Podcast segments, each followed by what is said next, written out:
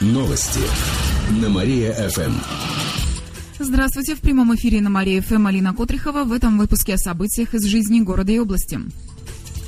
Главу Фаленского района отправили в отставку. Накануне такое решение приняла местная дума. Пока Владимира Лыскова замещает Татьяна Бурова, сотрудник районной газеты. Ранее сообщалось, что он находится в незапланированном отпуске. Напомню, осенью на Владимира Лыскова завели уголовное дело. Его задержали при получении взятки в размере 100 тысяч рублей. В Фаленской думе говорят, что это также повлияло на решение депутатов. Однако вопрос об отстранении внесла прокуратура. Оказалось, что Владимир Лысков не указал, что владеет земельным участком. Как пояснили в в Думе решение об отставке было принято большинством голосов. Только один депутат проголосовал против. Планируется, что новый глава Фаленского района будет назначен в декабре.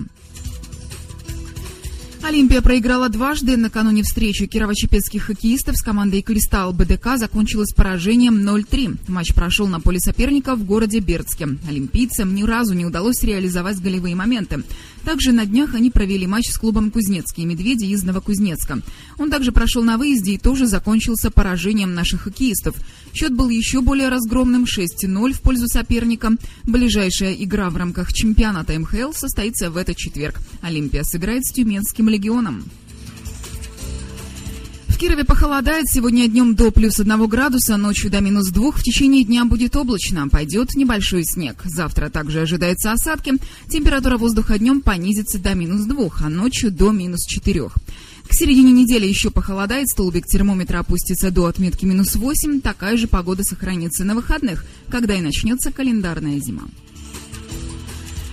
К этому часу у меня все. В студии была Алина Кодрихова, а сейчас на Мария ФМ продолжается утреннее шоу «Жизнь далась».